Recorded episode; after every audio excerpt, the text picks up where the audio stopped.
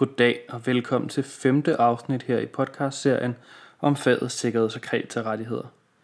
Mit navn det er Mathias, og i dag der er vi nået til det emne, der hedder panderettens omfang, altså tinglysningslovens paragraf 37 og 38. Det er et af de emner, der har gået igen til eksamen rigtig mange gange. Altså jeg tror, sådan forsigtig slag på tasken, at så har paragraf 37 38 diskussionen været med i 9 ud af 10 af de sidste eksamensopgaver, der har været i faget sikkerheds- og kredsrettigheder. Så det er et af de emner, der er rigtig godt at have godt styr på. Så lad os prøve at få det nu. Altså få godt styr på tinglysningslovens paragraf 37 og 38, så det i hvert fald ikke er det, der kommer i vejen til en eksamen. Helt grundlæggende så handler paragraf 37 og 38 om, hvad man som panthaver har pant i, ud over den grund og den bygning, som man har pant i. Eksempelvis, hvis jeg nu har pant i et hus, jamen så er jeg selvfølgelig pant i den grund, huset står på. Jeg har pant i selve huset, men jeg har også pant i de ledninger, der er inde i huset. Jeg har pant i de rør, der fører varmt vand rundt til radiatorerne. Jeg har pant i de almindelige vandrør. Jeg har pant i de døre, der er rundt omkring i huset, der adskiller de forskellige rum fra hinanden. Der er altså en masse forskellige ting, man også har pant i, og som man i tilfælde af en tvangsaktion sælger med, når man sælger ejendommen. Det er simpelthen fordi, at en ejendom er ikke meget værd, hvis man ikke får de her sådan helt sædvanlige tilbehør med, når man sælger en ejendom. Så det er altså det, vi skal snakke om i dag. Tinglysningslovens paragraf 37 og 38.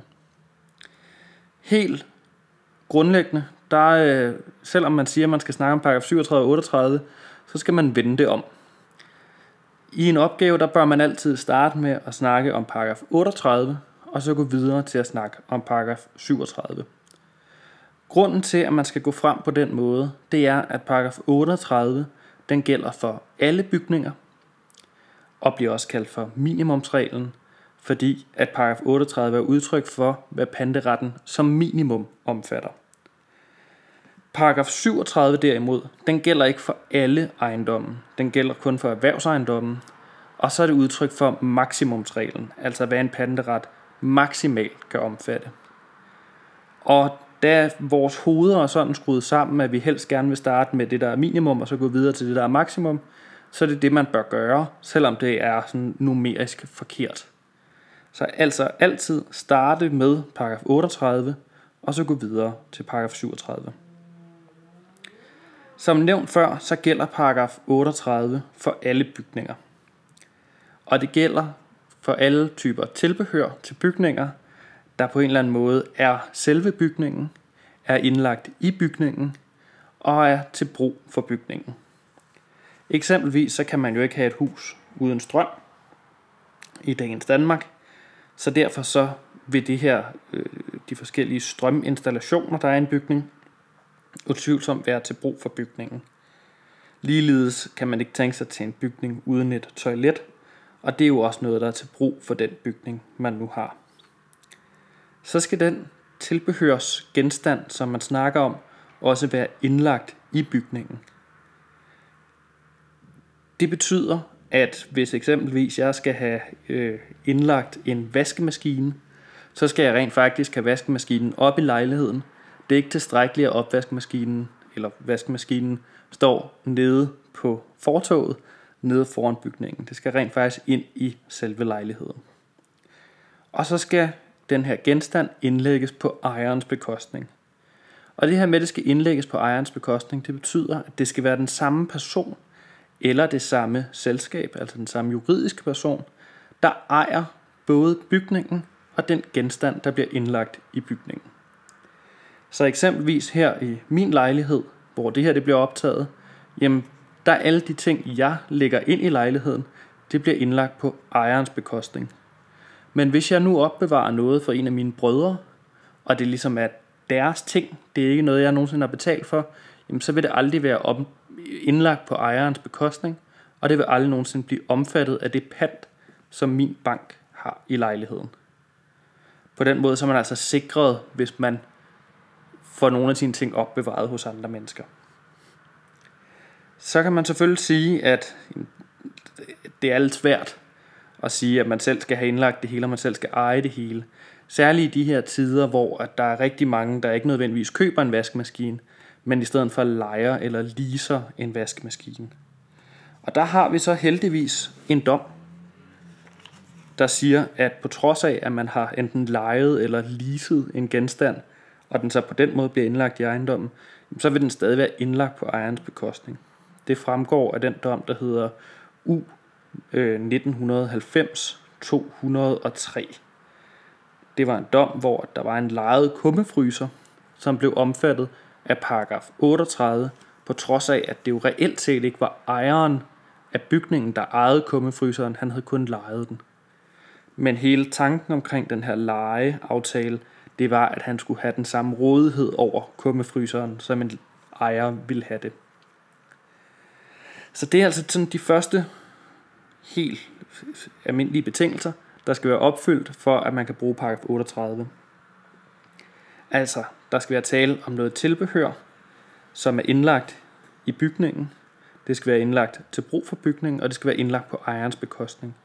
Og der er det her særlige med, at det godt kan være på ejerens bekostning, selvom der er tale om et lejet eller et leaset aktiv. Så kan man så bagefter spørge sig selv, jamen hvad er det så rent faktisk noget tilbehør, der kan være omfattet af paragraf 38? Fordi det er jo ikke alt. Det er ikke sådan, at øh, fordi man har smidt en elkedel ind i en lejlighed, eller fordi man har en computer ind i en lejlighed, jamen så er det lige pludselig tilbehør. Man snakker om, at det kun er sådan sædvanligt tilbehør, altså tilbehør, man må forvente er i en ejendom af den her art.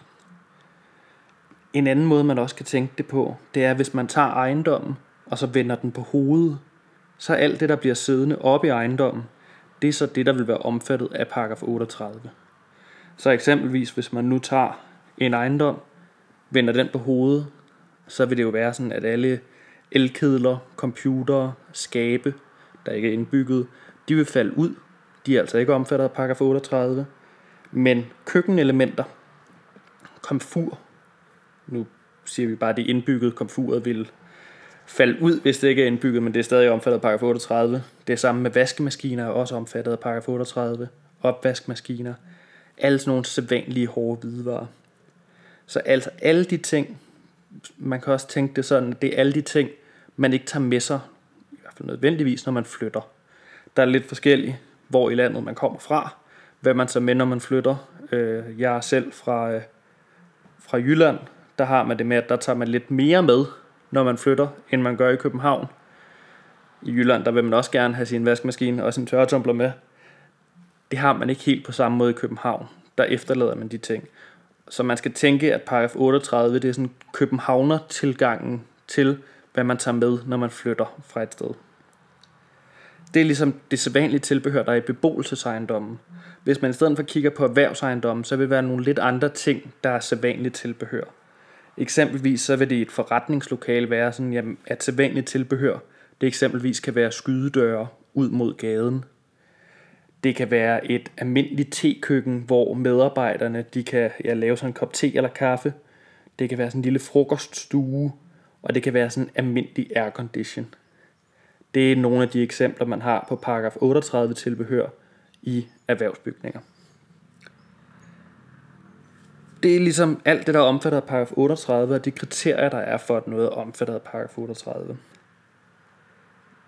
Derefter, så skal vi så sige, at hvad, hvis det ikke er omfattet af paragraf 38, kan det så være omfattet af paragraf 37 i stedet for. Og som jeg startede med at sige, så kan det kun være omfattet af paragraf 37, hvis der er tale om en ejendom, der bliver brugt til erhverv. Eksempelvis så kan en helt almindelig lejlighed, som bare bliver brugt til beboelse, der kan man ikke bruge paragraf 37. Men hvis man i stedet for har en kontorbygning, som utvivlsomt bliver brugt til erhverv, jamen så vil man kunne bruge paragraf 37, og det betyder så, at der er noget mere tilbehør, der kan opfanges af paragraf 37, og dermed blive en naturlig del af pantet i ejendommen. Hvis vi eksempelvis tænker os til et datacenter, så er det sådan, at et datacenter, der skal der være rigtig mange servere. Det er det, man ligesom bruger et datacenter til. Og når der er rigtig mange servere, så bliver der meget varmt. Når der bliver meget varmt, så brænder serverne sammen. Og for at undgå, at serverne brænder sammen, så har man nogle vanvittigt store aircondition anlæg. For simpelthen at holde det hele på en temperatur, hvor serverne kan arbejde. Sådan et aircondition anlæg, hvis man puttede det ind i en helt almindelig bygning, så ville øh, alle, der var inde i bygningen, øh, fryse noget så grusomt. Så derfor, jamen, så er det jo ikke en, en, airconditionanlæg, der er almindelig anvendelig i alle bygninger. Det er kun anvendelig i de her serverrum. Det betyder så, at sådan en airconditionanlæg ikke kan være omfattet af paragraf 38, men det vil kunne være omfattet af paragraf 37, fordi den her bygning den er vejet indrettet til at virke som en datacentervirksomhed. Det her tilbehør, altså det her meget kraftige airconditionanlæg, det er ligesom noget, der skal bruges til den her virksomhed. Og så lægger vi til grund, at det så også er indlagt på ejerens bekostning igen. Altså, det er vigtigt, at det her tilbehør, man får indlagt, det har en eller anden connection til den virksomhed, der er i bygningen. Hvis vi tænker os tilbage til det her datacenter, så vil det typisk være sådan, at der ligesom er datacenteret, der står alle serverne, det er derinde det her meget krigeriske aircondition anlæg er, der holder det hele meget, meget, meget koldt. Det er omfattet af paragraf 37. Men ved siden af selve den her hal, hvor alle serverne står, der vil der typisk være et personalerum. I det personalerum, der kan der være sædvanlig aircondition, og der kan være tekøkken, der kan være alt muligt andet. De ting vil selvfølgelig stadig være omfattet af paragraf 38, og skal også behandles efter paragraf 38. Så det er vigtigt, at man ikke bare siger, at her er der tale om en erhvervsbygning, så træ, hopper man direkte videre til paragraf 37. Man skal altid starte med paragraf 38 først, gå igennem hvad er omfattet af paragraf 38, og så kan man bagefter gå videre til paragraf 37 og finde ud af, hvad er så omfattet af paragraf 37. Og paragraf 37, det er som sagt alle typer virksomheder. Det vil sige, at det er både de her datacentre, som jeg personligt snakker meget om. Det er også kontorejendomme, og så kan det også være landbrugsejendomme. Altså landbrugsejendomme, hvor der på en eller anden måde er nogle dyr, så kan de dyr også blive omfattet af pantet. Til forskel for paragraf 38, så har 38 det her med, at der skal ting være indlagt i bygningen. Paragraf 37, der må der godt være en lidt løsere tilknytning til bygningen. Eksempelvis hvis man har et landbrug, og man har en traktor, så bliver traktoren jo ikke som sådan en fast del af bygningen, fordi så kan man ikke bruge traktoren til noget. Men hvis traktoren bare stadig har en stedlig tilknytning til den her ejendom, så vil traktoren kunne være omfattet af paragraf 37. Så det er altså sådan helt den grundlæggende historie, der er om paragraf 37 og 38, og hvordan man går til det. Altså man husker altid, at man starter med paragraf 38, og så kan man gå videre til paragraf 37. Nogle af de ting, der har været mange problemer med, når man har haft eksamener om, om paragraf 37 og 38 før i tiden, det har været, jamen, hvad er rent faktisk konsekvensen af, at noget er omfattet af paragraf 38 eller paragraf 37. Fordi det er nemlig sådan, at hvis noget det er omfattet af paragraf 38, så kan man ikke stifte særskilte rettigheder over det tilbehør. Så eksempelvis så kan jeg ikke sælge mine radiatorer, uden at jeg sælger resten af min lejlighed. Jeg kan heller ikke give nogen pant i min radiator, uden at de samtidig er pant i resten af lejligheden. Altså sagt med andre ord, så er det ikke muligt at stifte særskilte rettigheder over paragraf 38 tilbehør. Det er derimod muligt at stifte særskilte rettigheder over paragraf 37 tilbehør. Det er bare vigtigt, at man gør det, inden det bliver indlagt i ejendommen. Så eksempelvis, hvis nu jeg gerne vil have særskilt pant i det her meget krigeriske airconditionanlæg ude i datacenteret, så skal jeg have pant og det skal tinglyses i det her airconditionanlæg, før det ryger ud i datacenteret og bliver sat op. Det er ligesom den store forskel, der er. Paragraf 38, der kan man ikke have særskilte rettigheder. Det kan man godt efter paragraf 37. De særskilte rettigheder skal bare stiftes, inden det bliver indlagt. Så kan man tænke sig bagefter, jamen alle de her tilbehør, hvis man ikke kan stifte særskilte rettigheder over dem, kan man så heller ikke skille sig af med dem.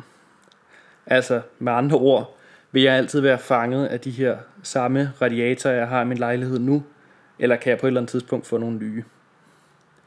Og det er det sådan, at man arbejder med noget, der hedder udskiftning ifølge regelmæssig drift.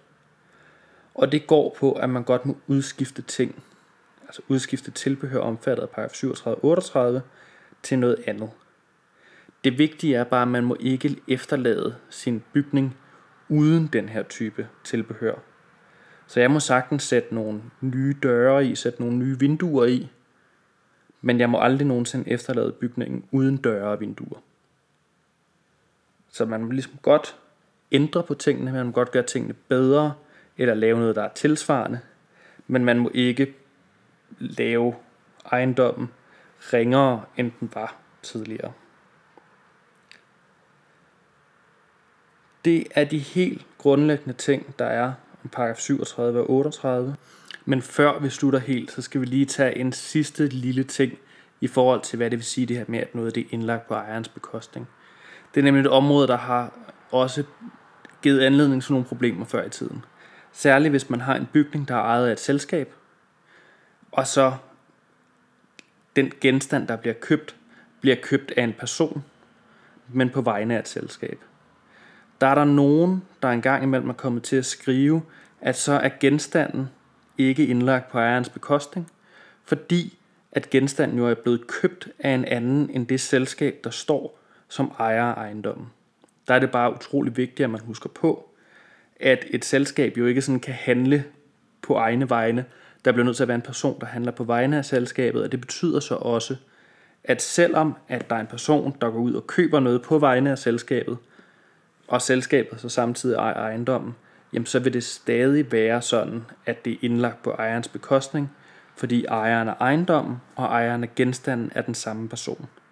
Det er bare en fysisk person, der har handlet på vegne af en juridisk person, fordi en juridisk person ikke kan handle selv. Med de ord, så er vi godt igennem paragraf 37 og 38. Det er som sagt et emne, der har været brugt øh, flere gange i eksamensopgaver, og derfor også et emne, der er godt at få læst ekstra godt op på, og også et emne, hvor det er godt lige at få læst bestemmelserne godt igennem, så man ved, hvad det er, man henviser til, når man henviser til paragraf 37 og 38. Emnet i næste podcast, det er tinglysningslovens paragraf 40 og prioritetsstillingen mellem flere forskellige panderettigheder. Mit navn det er Mathias, og jeg glæder mig til, at vi høres ved igen i næste afsnit.